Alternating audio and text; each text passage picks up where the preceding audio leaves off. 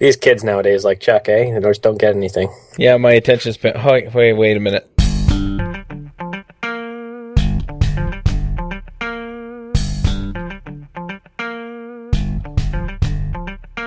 Hey, everybody, and welcome to episode 110 of the Freelancer Show. This week on our panel, we have Reuven Lerner, Hi, everyone. Curtis McHale, G'day. Jeff Schoolcraft, What's up? Mandy Moore. Hello. I'm Charles Max Wood from DevChat.tv. We're going to talk about getting started with freelancing. We haven't talked about this in a while, and Reuven got a question about it. So, uh, Reuven, do you want to fill us in a little bit about what they were asking about? Sure. So, someone contacted me about uh, the fact that I'm a U.S. citizen doing consulting abroad outside the U.S., and we can talk about that on another show. And then, after a bit of an exchange, he said, "Oh, and by the way, uh, in addition to thinking about moving abroad and uh, doing consulting, I would be starting consulting. And how do I break into it? Since a lot of your shows have to do with experienced people, and I want to know, you know, how do I start off? What are my first steps?" Interesting. So, do we want to talk about experience level needed, or do we want to just go directly at uh, how how do you get started freelancing? Well, is there a particular experience level you need? I'm not convinced that's the case. Yeah, I'm not so much either. Well, you need to be able to turn on your computer, though, right? There's a very Whoa. low baseline. I was going to say, does that count? Consultant there, Curtis. I went from being a waitress to a freelancer just like that, so it's pretty easy. yeah, all you have to do is put up a sign, right? I'm a freelancer.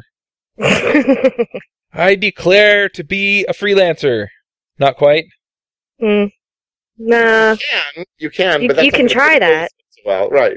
Right. So you quit your job. No, it's, well, go part time first. Do half and Yeah. half. I got laid off. I mean, that's that's more or less how I got going. I told my wife I was going freelance, and she freaked out. It's definitely an interesting thing. I I don't know that you have to be an expert in order to be a freelancer. I definitely agree with you guys. I I kind of want to expound on that a little bit. If you can solve the customer's problem, then why the heck not? If you can provide value, right? Yeah. I mean, you're not going to be charging what the higher end guys are, but you can still live on what, you know, what you're charging. If you can't, then you probably ought to do it. Right. Well, I think, I mean, freelancing is just uh, like a technical legal definition. It means you're in business for yourself. And obviously, a lot of things come with that. But you can be a freelancer and work at the same sort of job or even the same job as you were as a full time employee, 40 hours a week. Uh, if you really want to. And there are definitely people who do that for a variety of reasons. But freelancer can also mean something a little higher level or a lot higher level where you come in and you're not just another body doing software development or some other task, but you're giving them, as Chris said, additional value. You're really helping their business push ahead. And that's, I think, what we all aim to do more of, uh, both because I find it more interesting and quite frankly, it also pays better. Yeah, when you're just starting, it's hard to make that transition, though, right? Like, I know when I just started, I was simply putting up websites for people. I was solving the problem that they didn't have a website and now they had one. There was no deeper business discussion like I do now, right? Where I talk about, oh, and, you know, we can save this much employee time and we can save all these other things. So when you're starting out, it's hard to even get to that next step because you're still learning how to do the technical aspects of your job. Right, because freelancing is both doing again, if you're in the technical industry, you know, you're you're doing the technical stuff, so you're doing development, system administration, that sort of stuff. Plus, you're learning how to run your own business, uh, and you need to do both of them well in order to succeed. And so, I can easily imagine it's it's easier, I guess, just by definition, to continue doing what you were doing professionally, but on a freelancing basis, learn the ropes on the business side, and then slowly but surely crank up your experience level and the value you offer on the on the technical side as well. Yeah, I think that's the hardest thing, or the hardest type of person is one who's a say a technician who can really dig deep into the. You know, we normally talk to coders to the code or to the design, and to move from a technician to step back and be a manager or an entrepreneur, and really to step back to running the business is the hardest part. Even at a one like at a one person shop level, right? Not even talking about looking at employees or looking at long term vision, but being able to step out of going into mole mode where you don't talk to the client for five days and say, "What do you mean you're annoyed because you haven't heard from me? I was working." Not that they have any idea that you were. What did you call that? Mole mode? Mole mode. That would be Von Glitschka, who's an illustrator that I started using that years ago for. I like that term a lot. And I definitely made mistakes like that. Uh, I mean, I still make it on occasion, but way, way less than when I first started off. I mean, I remember I had a client uh, within my first year or two of starting off where I thought everything was just going great. Uh, and I spoke to him after about a month or two, And after putting up the website and all the application was up, and I said, So everything's great, right? And he said, What do you mean great? We're incredibly upset with you. And I was confused by this. And he said, You can't just set up the software and expect me to know what to do. You have to call me, you have to contact me. And since then, I've been sure to contact people all the time. And what do you know? It works really well. Yeah, that's part of even my long term marketing, right? Get in touch with a client a month later. How's the site going? Are you still happy with it? Is there any issues you're having, right? I find 90% of the time for me uh, with WordPress, the issue is very simple and I can point them to a video tutorial to fix it. But then they, it reinitiates the conversation every few months. And often there's even work later after a couple conversations again. Yeah, that makes sense. What about finding that first client? I, I know that uh, in general, a lot of folks say, well, my first client was my last employer. But what if you're not in a position to do that? You know, they laid you off or fired you or, you know, you left terms that weren't the greatest. Not all work online from home deals are scams. you want to elaborate on that a little bit? I found my first client just because it got outsourced to Indeed.com. It seemed too good to be true. It said virtual assistant. I'm looking for somebody to answer emails and do a couple of secretarial things. And I'm like, that's easy, but that seems too good to be true. But I answered the ad and set up a Skype meeting and it worked out in my favor. And then from there, I, you know, started doing more and more, getting more hours, went from like two hours a week to four or to six and then he was impressed with my work so he kind of introduced me into the software developer community and the rest is history. Yeah for me when i really decided i wanted to go freelance i started making 10 say cold calls cold emails contacts a day and i kept going until i had 10 for a while i used uh, jeff's I'm forgetting on it the the lead email that he sent. Freelance I use, funnel. Yep, that's it. I use that a lot, and I like if I didn't find ten good ones on that, I'd start hitting the job boards. I'd start calling local people, and I didn't love cold calling, but that's what you got to do to get out there, right? So it's it was a lot of work for me to get out there. I did not have a good contact that I could go back to at all. Yeah, I'll tell you, my first uh, freelance gig, I actually went to lunch with a bunch of guys who are local here and uh, the rumor was going around that one of the companies out here was hiring. And so uh, we all applied, and it turned out what they meant by hiring was that they were looking for a freelancer to help them on one of their projects. And so uh, that worked out, you know, the networking there. Uh, another thing that worked out for me is, and your mileage may vary here, but um, I was talking to a friend of mine, and he said, get in touch with this recruiter that he knew, and the recruiter had a contract gig that he was trying to fill. And so I worked that one for like a year and that was only 10 hours a week, but it was still something. And then another one came out of the woodwork. I had done a video series on how to build a Twitter clone. Actually, I take it back. I hadn't done it, but it was on my site. And so somebody contacted me about that and said, I want something like that. So, I mean, there are a whole bunch of different ways to do it. If you can build a platform before you go freelance, it's probably a good idea. But if you don't have time or you know, you just can't take another day at that job, then, you know, do what you got to do. But, you know, I think it's a really good idea to build a network and build a platform before you go so that you have people to go to to ask. Well, and finding a bigger agency, right, or a bigger, like a freelancer like myself who may not take smaller projects and saying, hey, here's some stuff about me. You know, I do know what I'm doing in this field, but I'm not taking, like, I'm taking smaller projects. And my first year was also helped made by a, a company called Brave New Code that does WPtouch Pro, and they were moving into their product full time, and they just started sending me a lot of their leads, and I. They get Christmas presents every year because I would not have made it or barely have made it my first year without all the leads that they sent me for projects they just weren't taking anymore. I think uh, some of you guys are, are, are, saying things which are very useful to hear also in that it doesn't have to be all or nothing. I mean, in my case, it was. In my case, I did what I think Chuck said, which is I left a job and that job turned out to be my first uh, freelancing client. And they were a great, great client for four years. And I still have good relationships with the people I worked with there. But I think for many people, it's probably smarter and easier to start ramping it up little by little, if you can, maybe as a part time thing in addition to your full time job to start getting your name out there and just experience it. In general, I think if you can do a few projects just on an hourly basis to get your feet wet um, and slowly but surely get into it, I, I think that could be useful and good. that's certainly where I started. I got to a point where I needed, I had had the savings my wife and I decided was appropriate, and had to quit something, quit getting new work or quit my job, and we decided my job, and that's when I really kicked the contacting into overdrive. Yeah, that makes sense. Kurt- Curtis, you say that you were doing cold calls. I, I cold calls and cold emails. I think I last did that many years ago, and I found it somewhere between ineffective and frustrating, maybe even both. So, who did you contact? Was it just people locally in your area, or were you? I going looked all up the Chamber world? of Commerce site locally was one of my ones, and I just started a day and went through till I had ten every day. And there's tons in like there's tons in there when we got into the project. I was like, this was a terrible project, but I learned a lot and I fed my family. So those are both good things, right? They're bad projects maybe, but I fed my family, which is my top priority. And then I learned a lot about doing it and it kept me going so that I could take the good projects because I was jumping between good projects that were being referred to me from Brave New Code and they were quite like well paying clients. Even now, well paying clients, some have stuck with me through all my rate increases, but it gave me the other fill in that I needed to actually have a viable business. Have any of you found clients or, or early clients or even later down the road clients from user group meetings? I have not early on, but I have. See, I would say sort of because I met the guys at Brave New Code through conferences and stuff, right? And they got to know that I was the things I didn't know, I knew the right questions to ask, is what they told me. So they felt confident that I could ask the right questions and still answer it, even if I didn't know the answer right off the top of my head.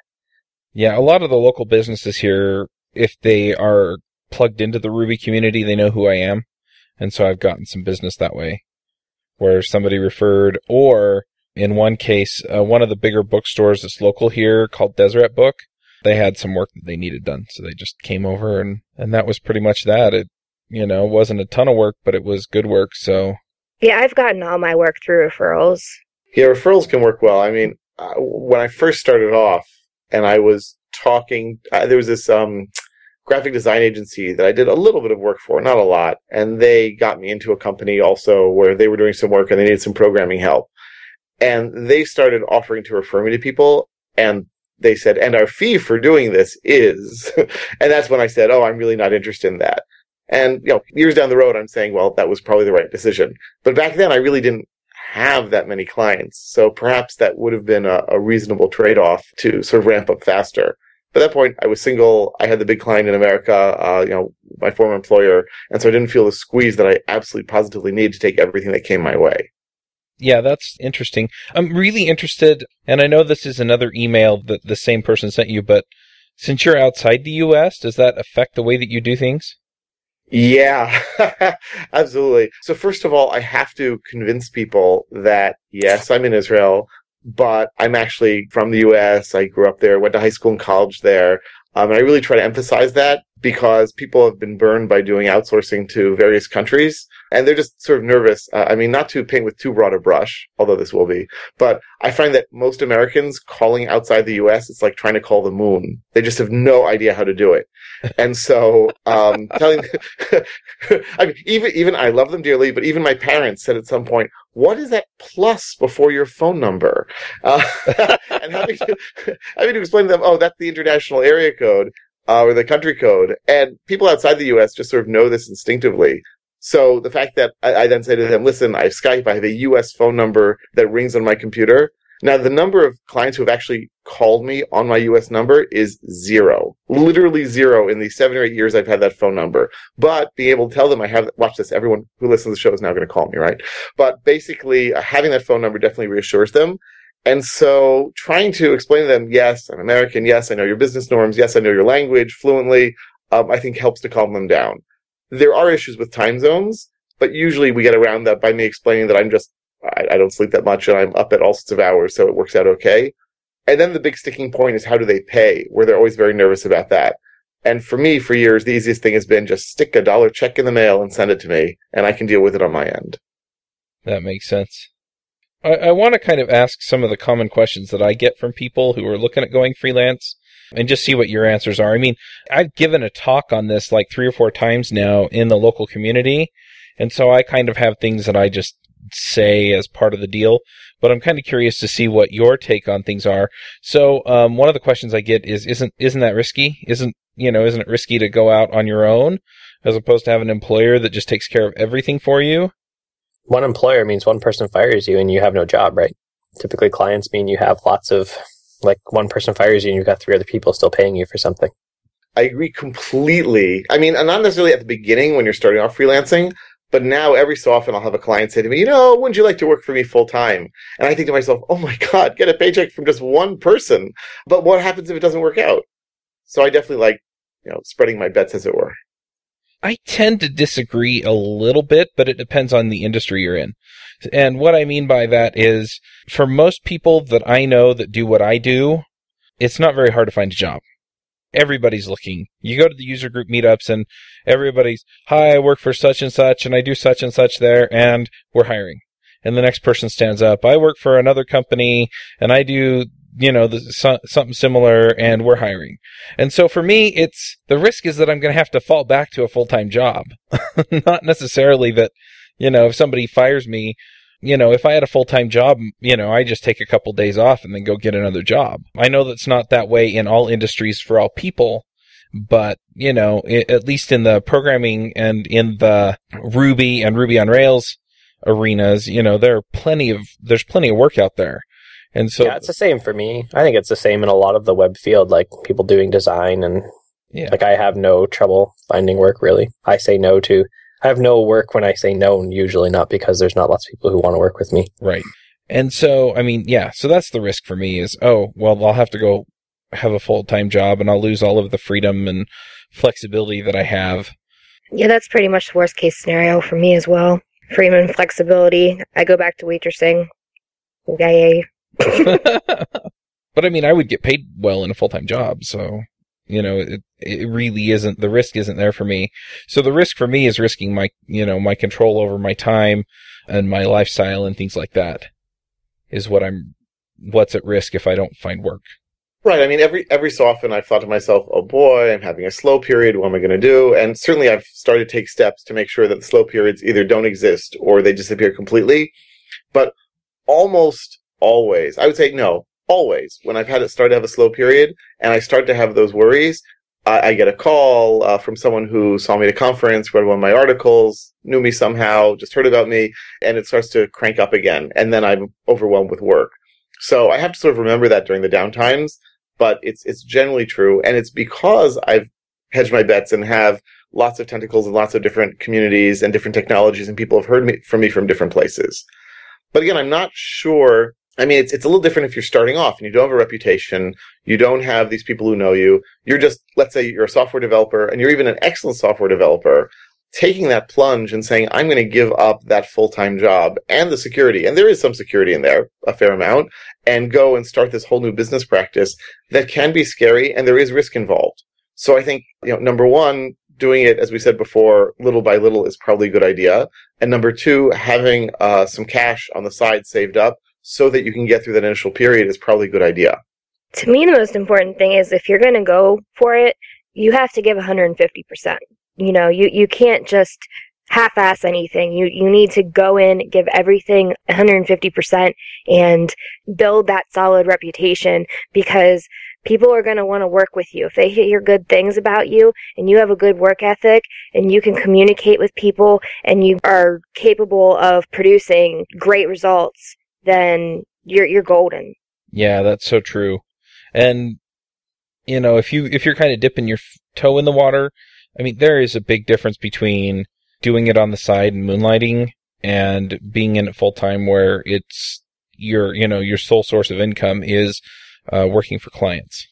That's part of it. I mean, commitment for sure. If it's on the side and it's a few hours a week or something, it's a whole lot easier to let that slide versus this is whether or not family's going to get fed or not. I mean, if you take Curtis's take on things, and then uh, you're going to be into bigger projects too. I mean, you're not going to want to grab a four hour a week project if that's well, maybe you do if it's the only thing that comes along. But I mean, you're you're going to be looking for bigger things because you have a much bigger pot to fill than just a few things on the side.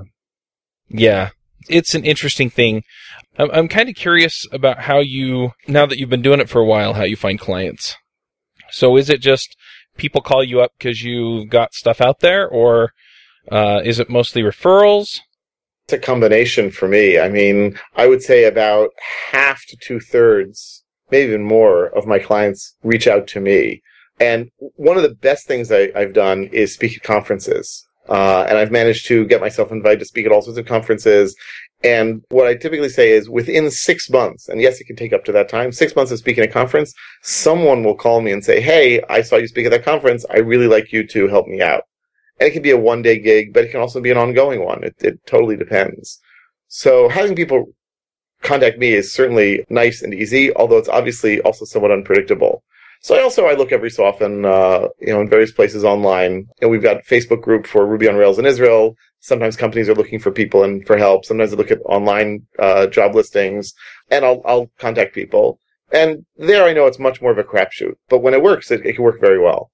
It's um, about the same. I I think uh, about half my work comes from referrals or the network I have created and the other part gets filled in by just stuff that I see through looking at way too many things online that seems interesting, and I'll shoot them an email and see what happens. But yeah, I mean that's where my stuff comes from. Yeah, I'm 100% referrals, or people have heard of me and my work. I'm kind of in the place where about half of the work just comes to me one way or the other. So yeah, I spoke at a conference or I did a video online or something like that. And the other half of the work I get is, you know, me going out and actually talking to people and working my network and things like that, working mailing lists, stuff like that, where I'm kind of actively looking for stuff or I'll go on the podcast and say, Hey, I'm between contracts. And then I have people come and ask me to do work for them. So what mailing lists have been most effective for you, Chuck? The Utah Ruby Users Group has been pretty effective.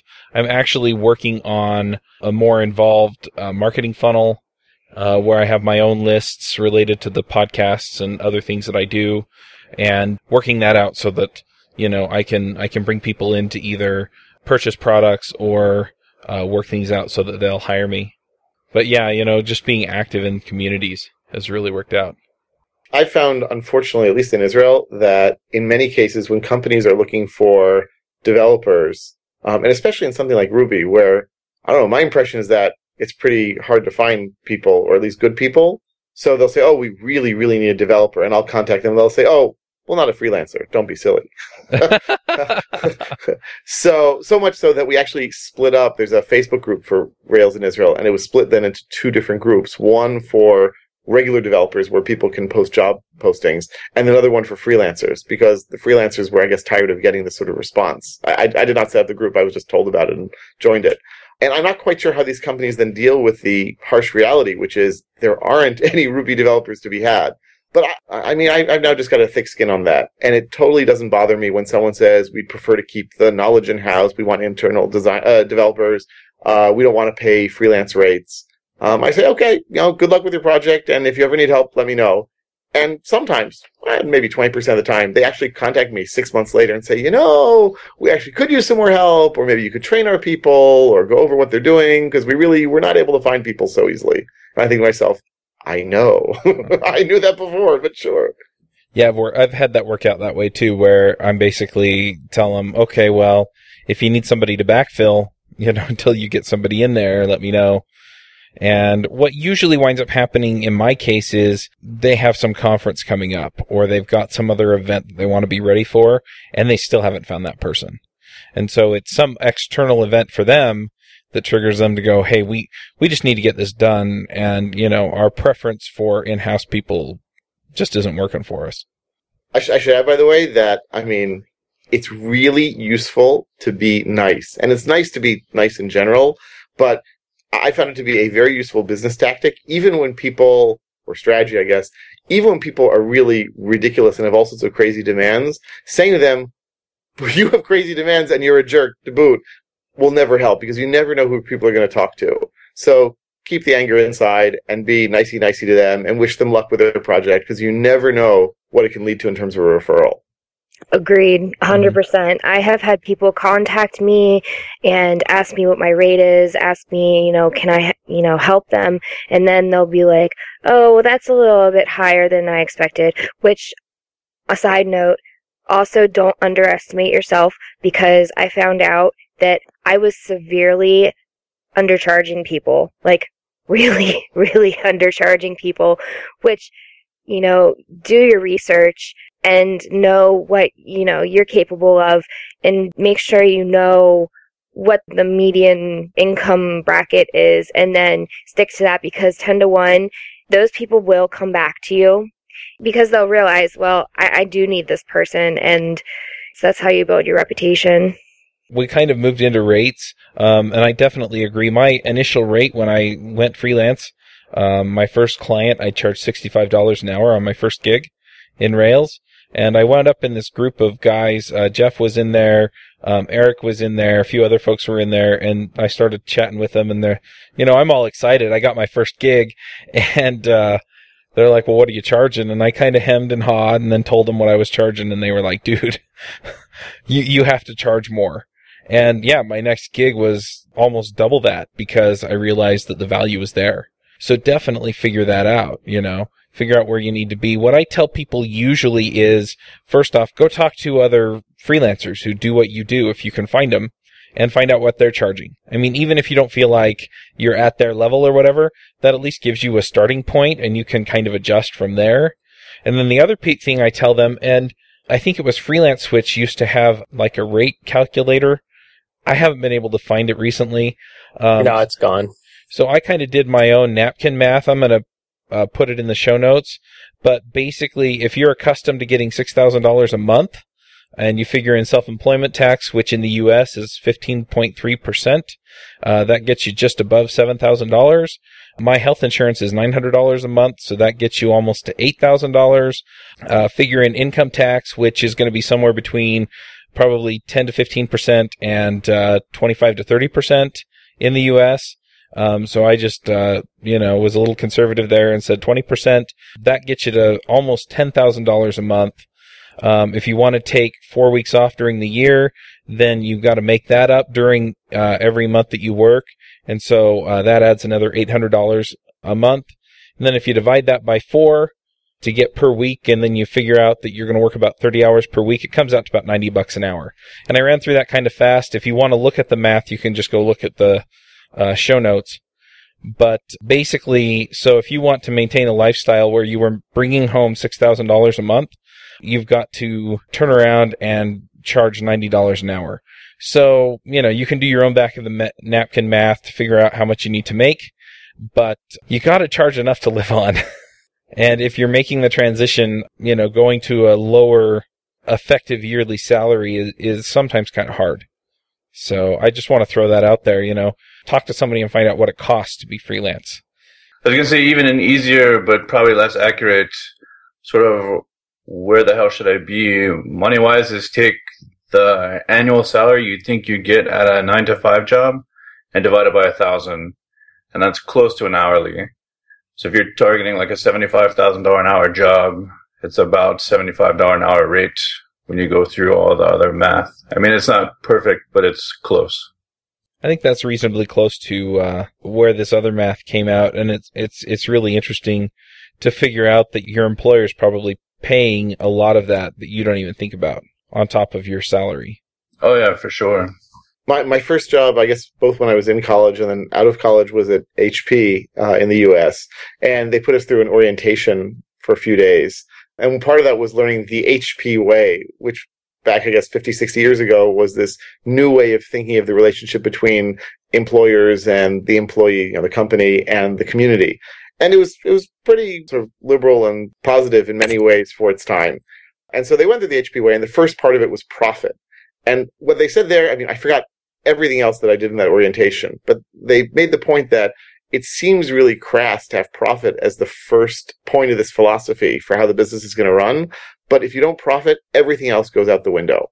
And that has stuck with me because as I've been running my business for many years, and as I think about, well, can I really go down in price? Can I do this? Can I do that? at the end of the day, I have to make sure I'm making a profit so that I can, you know, as Chris said, feed my family and so that I can push my business forward. So if, if you are nervous about, uh, having rates that seem extraordinarily high, right? Don't forget that you're now the business and you have to take into account not only taxes and all that other stuff, but the risk. The rates will turn out to be higher than you might have thought as a full timer, but they'll be seen as pretty reasonable or they should be seen as reasonable by reasonable clients. Yep it's so true too. And people expect to pay a little bit more for freelancers. And if you explain to them, most of them should get it if they have employees, why they're paying a little bit more as opposed to what they would pay for an employee. And uh, sometimes it works out better in their favor this way, and sometimes it doesn't. But you know, just understanding that really makes a big difference. And the profit thing is kind of critical, isn't it? So another question I get all the time is I, I, I hate selling. I'm not a good salesman. Then don't go into business for yourself. well, and that's really Yeah, part of the maybe. business. I mean, you're uh, selling yourself, right? You have, I'm not a you're good a salesperson in anything. Even if you're in a person, your job, you're continually selling yourself that you're a value to the company. So Yep.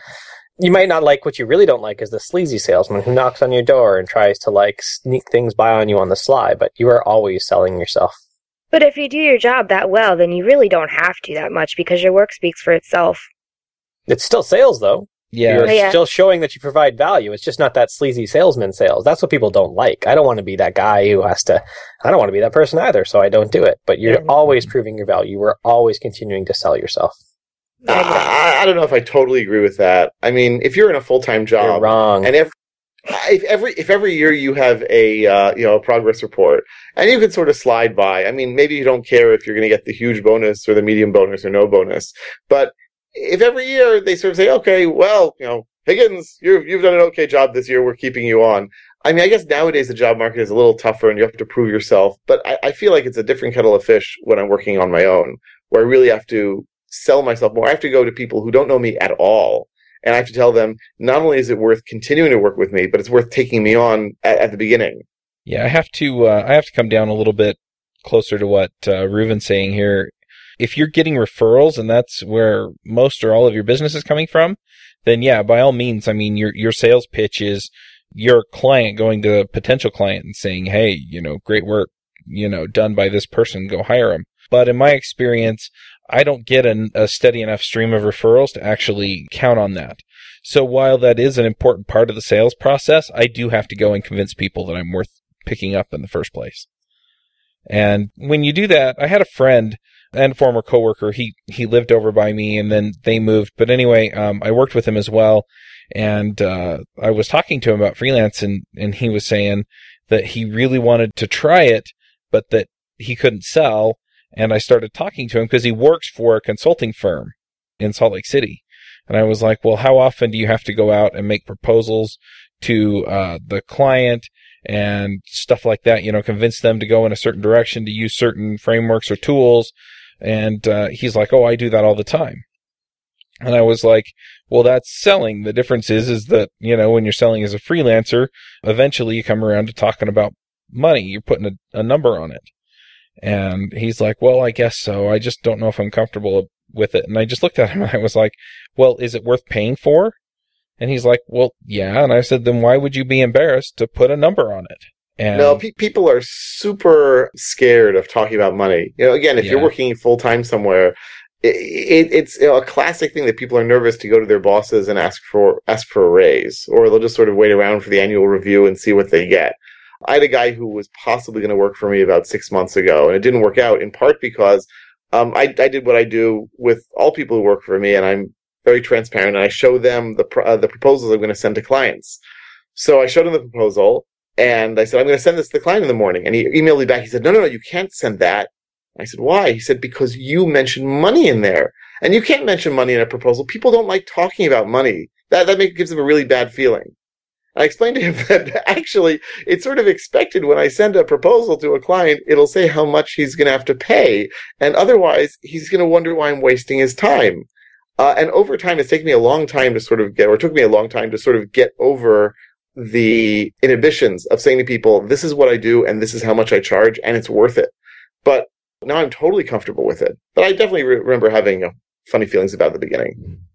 Well, and how how often do you have a client or potential client come to you and, and ask you? uh, You start talking about what they need. If you're a good salesperson, you're usually redirecting to them to what they need before they ask you how much it costs. But if there's any kind of lull, one of the first two questions that comes up is how much is this going to cost?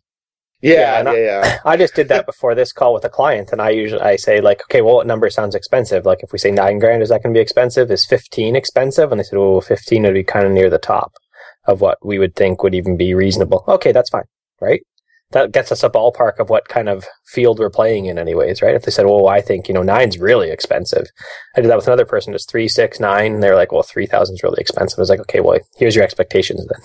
this is yeah. what you can do for th- for three thousand is expensive."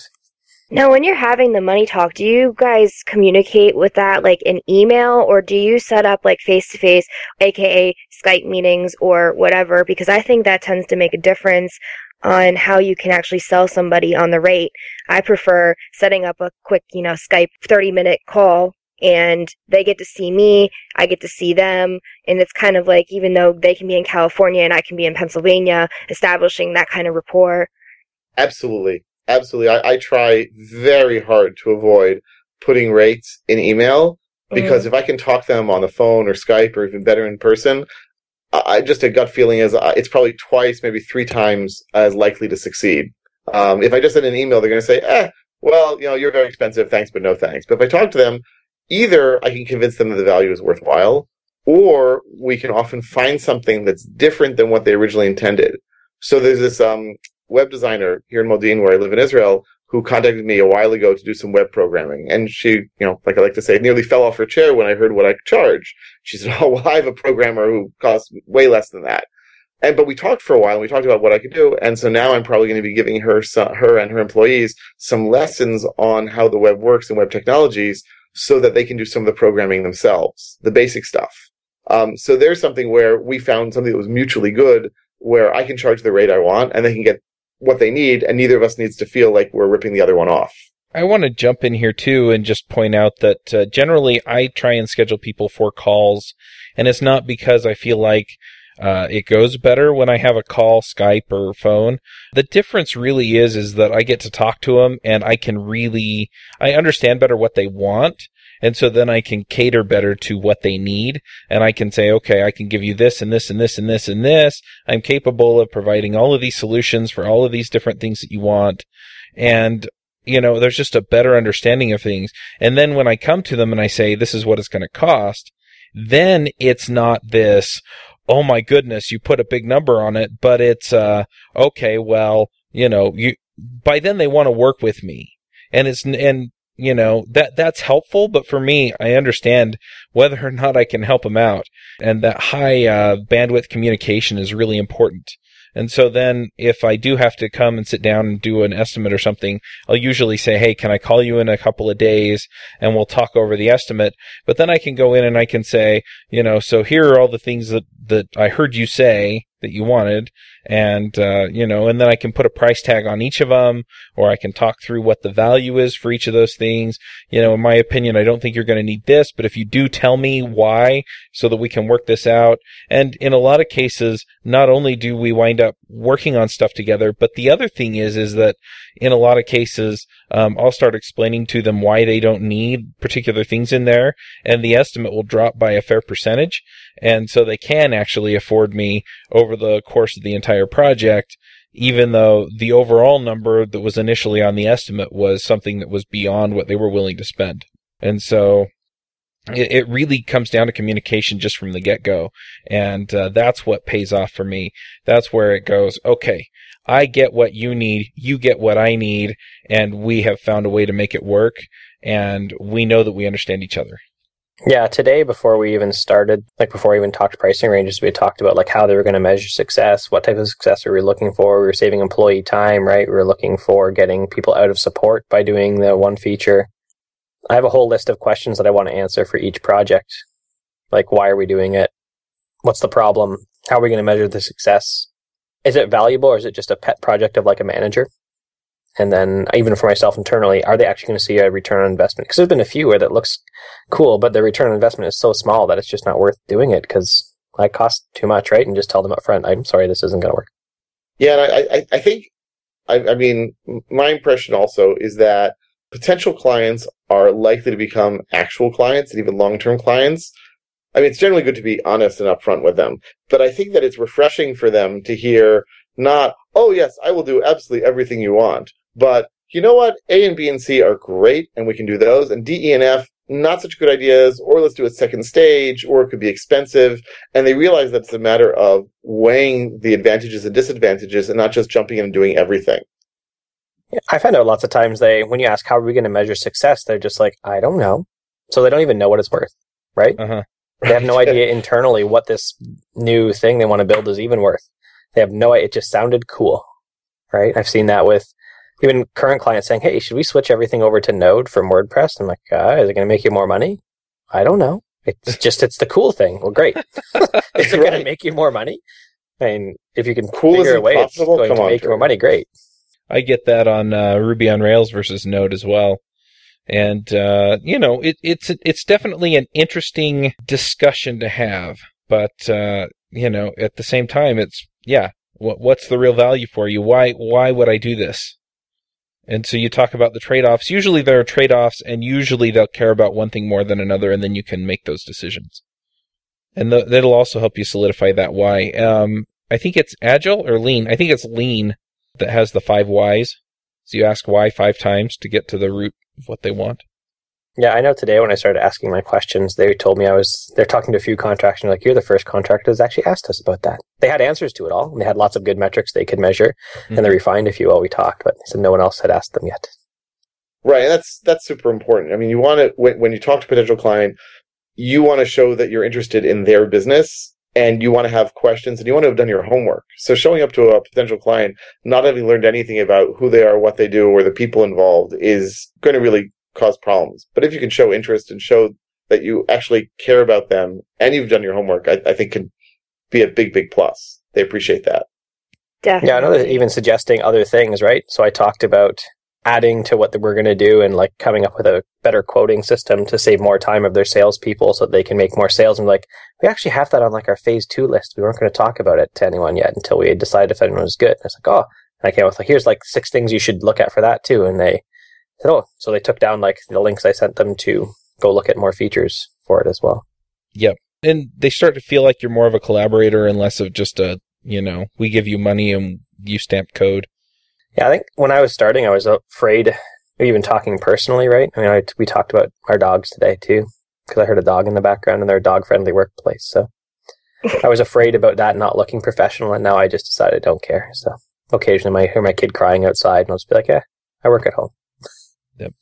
So I've got a pick around this and I'll, I, I guess I'll save it, but I have another question that I get asked a lot and that is, do I need a business entity? Like an LLC or an oh. S Corp? Not No. at first. Ooh, right. It depends. if you're living in the US, then probably not. If you're not, it can have very serious consequences. For instance, this is one of the first things I discovered when I decided to, when I was moving to Israel and freelancing. So as a US citizen, I owe US taxes no matter where I live in the world.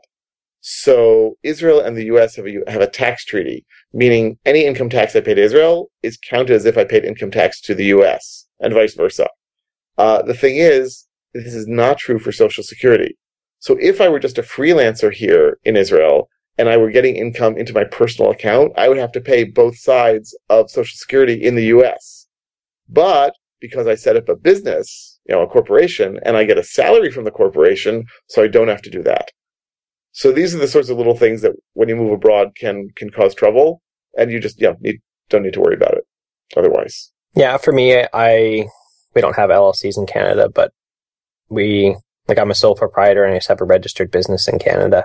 So I have like a little business license pink piece of paper this year that sits on my shelf. no one ever looks at but me. I just got mine in the mail yesterday, and I I just got an eight by ten frame this morning. Your business license or your Yeah, I never even My- found mine ever. my It just sits LLC. beside my tape measure.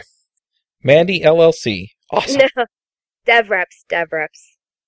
Yeah, I I know, know. in Branding, Canada branding. when I talk to my accountant, if you're going to make over 150,000 like continually and not just one high year you make that, then it's worth incorporating. So I will do that this year um, because then I can save a bunch of taxes. And especially if I know a lot of businesses, he says, number one, they don't save their taxes so that I can't pay the government properly at the the year, but they take all the money back out of the business.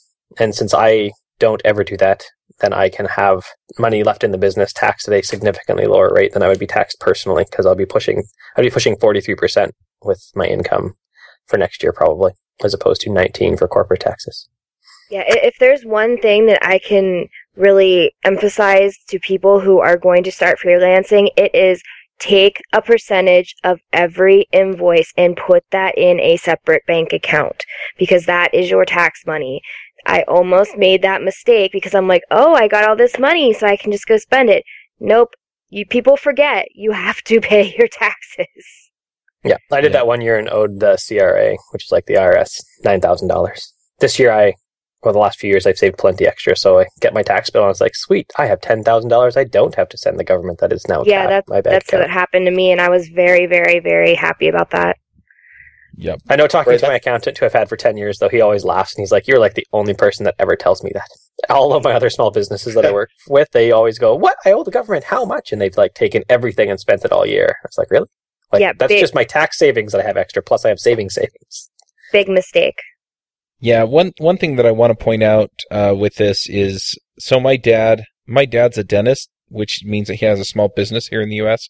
I, I guess you can be an employee and dentist anyway, but he's he's a he's like his own office dentist, and uh, he runs his business as a DBA, which is doing business as, which means uh, that he's he's personally liable if something happens, though he's renting the space so the that the space has uh, insurance that way, and he carries malpractice insurance, which he's never had to use to cover him that way. So certain professionals have different degrees of risk that way. But if you have an LLC and somebody comes after you for something you did or didn't do, it is kind of nice to have that uh, liability stop at the business. Uh, one other thing that I want to point out is that uh, related to this is that you need a separate bank account for your business. hmm And the reason is, is because A, it's easier to track expenses to the business that way, as opposed to running it all out of your personal account. And it also makes it easier for your accounting software to figure a lot of that stuff out. So I In just wanted to throw uh, Canada, if you out. mix your money too, then you can cross contaminate your liability if you mix your money. So you got to be careful about that as well. yeah, but if you're so a sole me working proprietor, as a sole you've done that proprietor anyway. is very similar to an LLC. Oh, I really? understand. So I, I have horror stories on both of those fronts. Number one, I would say, and maybe this is just a, a paranoid Israel thing, but not only should you have a separate bank account from your business, but you should have it in a separate bank. I definitely, I had both accounts, my company account and my personal account in the same bank in the same branch here in Israel. And they would basically see them as, oh, this is just sort of two accounts that Reuven owns. And so if I went into overdraft in one of them, then they'd be like, oh, that's fine because you've got the other one. Um, and when I would negotiate with them over things, over getting loans or whatever, they would look at both of them together. And having them in separate banks with separate bankers where there's this very clear wall between them, it has been very helpful and very useful, giving me a lot of peace of mind. Uh, this is something that a business manager of mine years ago insisted on, and she was 100% right. Um, yeah, I went and registered again- mine as a business, like with my business account. Although in Canada, legally as a sole proprietor, I can register it under my own name, and that's still fine. But it's with the same bank, but registered as my business's name account, not my name. Oh, it was registered in my business as well, but they didn't care. That Uh, seems shady to me, but it was, it was, it was Yeah, I don't have that problem. Both he's got a Both my business account and a personal. bank. Let's just overdraft both of them. Whatever. That just seems weird. yeah. I'm not even going to get into my bank. I hate those people. I hate. I'm Yeah. all banks suck. PNC sucks less for me than most other ones, but yeah, I've had a ton of bank horror stories too. I just keep all my money under my mattress. There you go. What was your address again? and. In bitcoins, in bitcoins under the And in, mattress. in bitcoins too. Yeah. virtual mattress. I'll tell you the, the other the other horror story I had was at least in Israel when you sign up for a corporate account. And yes, I've got a corporation, limited liability, and all that other stuff. So one of the many forms I had to sign said that yes, it's a corporate account, and if the corporation owes money and cannot pay from the account, I, as the owner of the company, am personally liable. Oh, oh gee. so what's the point, right?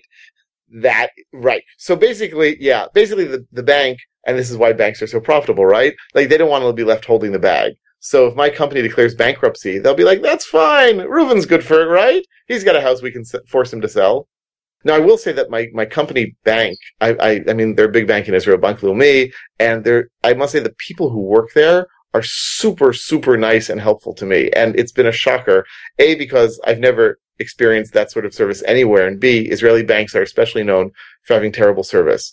But for the times when I've needed them, um, it's been great to be able to call them on the phone. They know who I am. And so banking being being the big fish in a small pond or a, like a well-known customer in a small bank branch i found has been very very helpful and useful.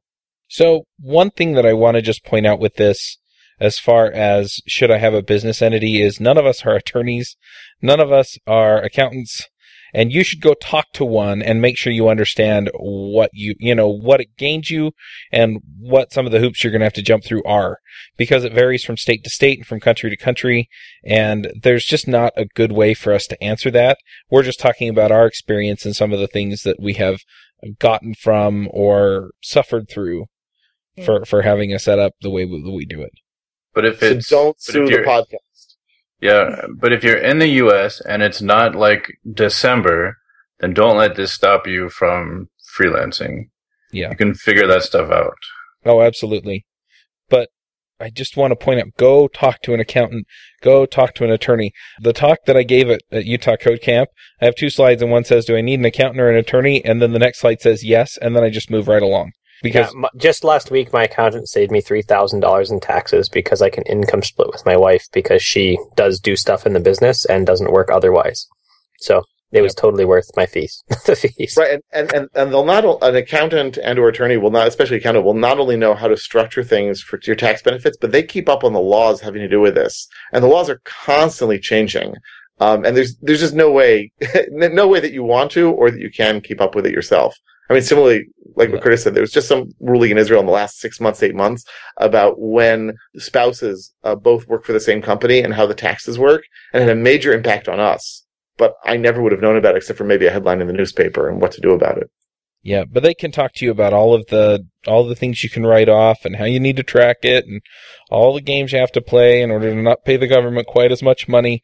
But beyond that, the other thing that I've seen accountants and attorneys really pay off on is if you're looking at investing in something or, you know, buying another business or something like that, or if somebody's looking to buy you out or buy something that you've built or made or, you know, whatever, you know, somebody wants to buy a product that you've built from you, you know, like the intellectual property and stuff, these guys can save you a ton of hassle on that stuff. And if they don't know, if they don't do that kind of thing personally, they know somebody who does, and they can either talk to them for you or put you in touch so that you can save yourself a ton of hassle.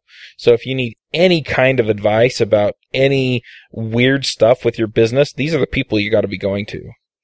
So you, you want these advisors in your business. It just, it just makes a ton of difference. And not just for the tax, uh, savings that you can get by knowing them. Yeah, I've used the same guy for 12 years now, and he's always been good.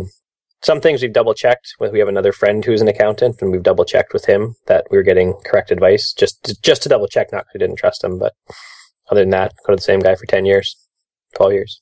Yep. Any other common things that you guys run across when you talk to people about going freelance? I think one of the ones is they want to talk about their pricing and not a lot about budgeting. They always think they can out earn what they have, which is pretty common in general in the world. And I know even from a post I've written, the post about budgeting see about a tenth of the traffic is the posts about better pricing. Yep. Well, if you make more money and you're not good at budgeting, you're probably just going to wind up spending more money, right? Yeah, you can never out earn your spending if you have bad spending habits. Interesting. We talked plenty oh. about Dave Ramsey a couple of episodes ago. What were you going to say, Reuven? Yeah, if you want to think, about know what I'm going to say, then you should go read his book, and that'll say pretty much the same thing. Predict what Curtis is going to say by channeling Dave Ramsey. So I'm I'm a little bit curious, Mandy. Has your experience going freelance or independent or whatever you want to call it, uh, d- does it square up with our experience? I know you've listened to pretty much every episode of the show multiple times. Yeah, I mean, I learned a lot from this podcast. Like I said, I was fearing talking to an accountant for about a year, and they are not scary people, it turns out. They want to help you. But as long as you are taking percentages of invoices and setting that money aside, once you do go see your accountant, you'll be fine. Like I also said, it's all about reputation and respect and just putting your name out there and proving to people that you are somebody that they want to work with. And other than that, yeah, everything pretty much squares up. Cool. Well, if your experience is different and you're a freelancer, or if you have any other questions, then by all means let us know. Um, we still have the user voice set up on the podcast website. We're going to be changing that soon, but for the meantime, I think that's the best way. I also want to uh, point out before we get to the picks that we have a forum you can sign up for if you go to the website. That's freelancershow.com, and you can misspell it a couple of different ways because I bought all those domains. Um, if you go to freelancershow.com and click on the forum tab, it'll take you to the place where you can sign up for the forum, and then you can ask all of those questions there too. The forum is a paid forum, but we basically just charge enough to keep the trolls out, and that way we don't have to police it as heavily. In fact, using this system, we haven't had to kick anybody out of any of the forums that we run for our shows. So um, it works out real nice, and uh, it's also a good way to help the show. But the lowest cost one is what ten bucks a year or something. You know, you can you can get in. You're not paying a lot, and really, it is just to create a great place where you can come and contribute and ask your questions. So you can do that. And Reuven pointed out in the back channel that it's a business expense. So yeah, save tax money now. All right, should we get to the picks? Sure. Uh, Reuven, do you want to start us with picks? Sure thing. So I got three picks. Uh, I guess in the wake of our discussion of starting freelancing and banks and everything, uh, so the bank in the U.S. that I'm using is Ally Bank, which was set up from the whole GM bankruptcy and so forth. And given that I live outside the U.S., I need to have a U.S. bank account. I need to be internet accessible. And I found them to be super out of the way. Like I have very simple needs. I just need to deposit money, withdraw money, pay some bills from my U.S. account super, super, super easy. And on the very rare occasions when I've needed to deal with them on the phone, they've been great. Second pick is a book that I just read called 90% of Everything, which is about the shipping industry worldwide and how, well, basically 90% of everything we use came on a ship and that it's ridiculously cheap to ship things. So cheap, in fact, that apparently filleted fish in Scotland is caught in Scotland, shipped to China, filleted there, and shipped back. And it's still cheaper than filleting it in Scotland. Uh, and this uh, reporter basically went and uh, spent some time on a ship and with the shipping industry and talks about pirates. Fascinating, fascinating stuff if you want to hear uh, and learn about how stuff is moved around the world. And the third pick is a fun one, I would say for the kids, but really it's for all of us.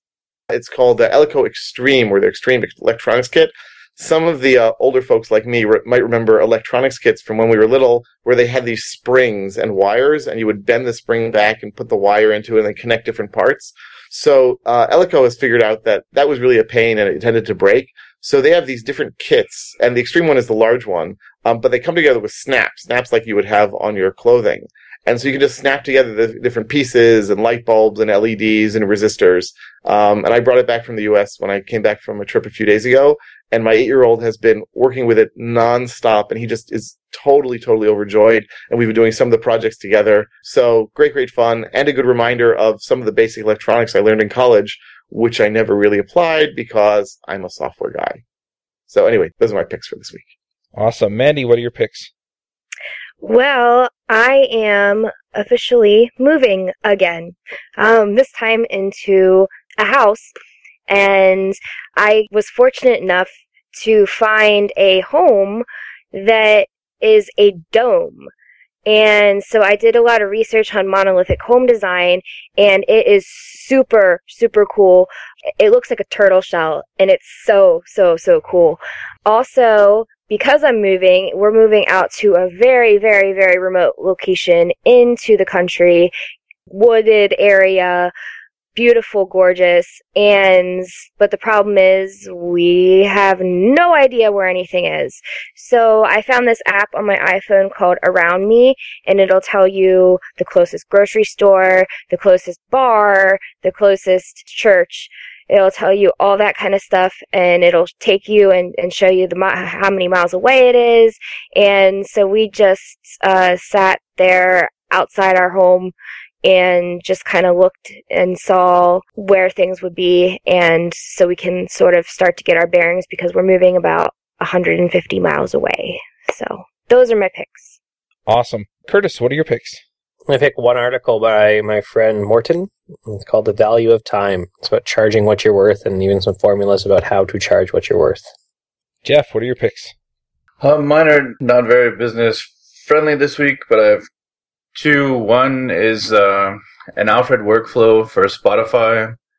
to search tracks, albums, artists, stop and start, fast forward, all that stuff. And uh, the other is this site called Lavish Bootstrap, and you pick a photo or upload a photo, and it picks out the major colors and can generate a Bootstrap theme out of that. So I don't know how useful it is, but it's fun to play with. Those are mine. Cool. I've got three picks. Um, they're all books. And uh, if you're looking to go freelance, these are books that you should go pick up. The first one is Platform by Michael Hyatt. It basically explains to you how to build a platform using social media, email, uh, you name it. It, it kind of walks through all of that. It's a really terrific book. The next book I'm going to pick is To Sell is Human.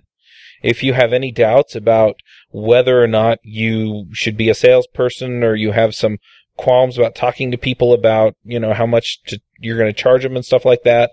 To Sell is Human is a terrific book that just kind of walks through, hey, look, this is something that you do naturally anyway. People expect you to act a certain way. And, you know, it's just kind of a natural part of being a person. And then the last one is Eric's book, 30 Days to Become a Freelancer. I don't know that he's plugged it a ton on the show, but it's got a whole bunch of exercises that you can go through to become a freelancer. And so it kind of gets you set up and helps you think about, you know, why do I want to be freelance and, you know, what kind of freelancing should I do and stuff like that. Terrific book. So I'm going to, I'm going to pick those. And finally, just as, as a gee whiz, something that I've been, um, listening to on Audible. It's called Hatching Twitter. And it's the story about how Twitter kind of came to be what it is now. And it's really interesting, all of the different people that were involved in it coming about and the things that they agreed on and the things that they didn't agree on and, and how Twitter kind of took on a life of its own and became something beyond what they really kind of envisioned it to be. And uh, anyway, it's it's been a really really interesting book to listen to, and so uh, I'll pick that one as well. And those are the picks. So we'll wrap up. Go sign up for our forum. And thanks for listening. We'll catch y'all next week. Hosting and bandwidth provided by the Blue Box Group. Check them out at bluebox.net. Bandwidth for this segment is provided by CacheFly, the world's fastest CDN. Deliver your content fast with CacheFly. Visit c-a-c-h-e-f-l-y.com to learn more. Would you like to join a conversation with the Freelancer Show panelists and their guests? Want to support the show? We have a form that allows you to join the conversation and support the show at the same time. Sign up at freelancershow.com slash forum.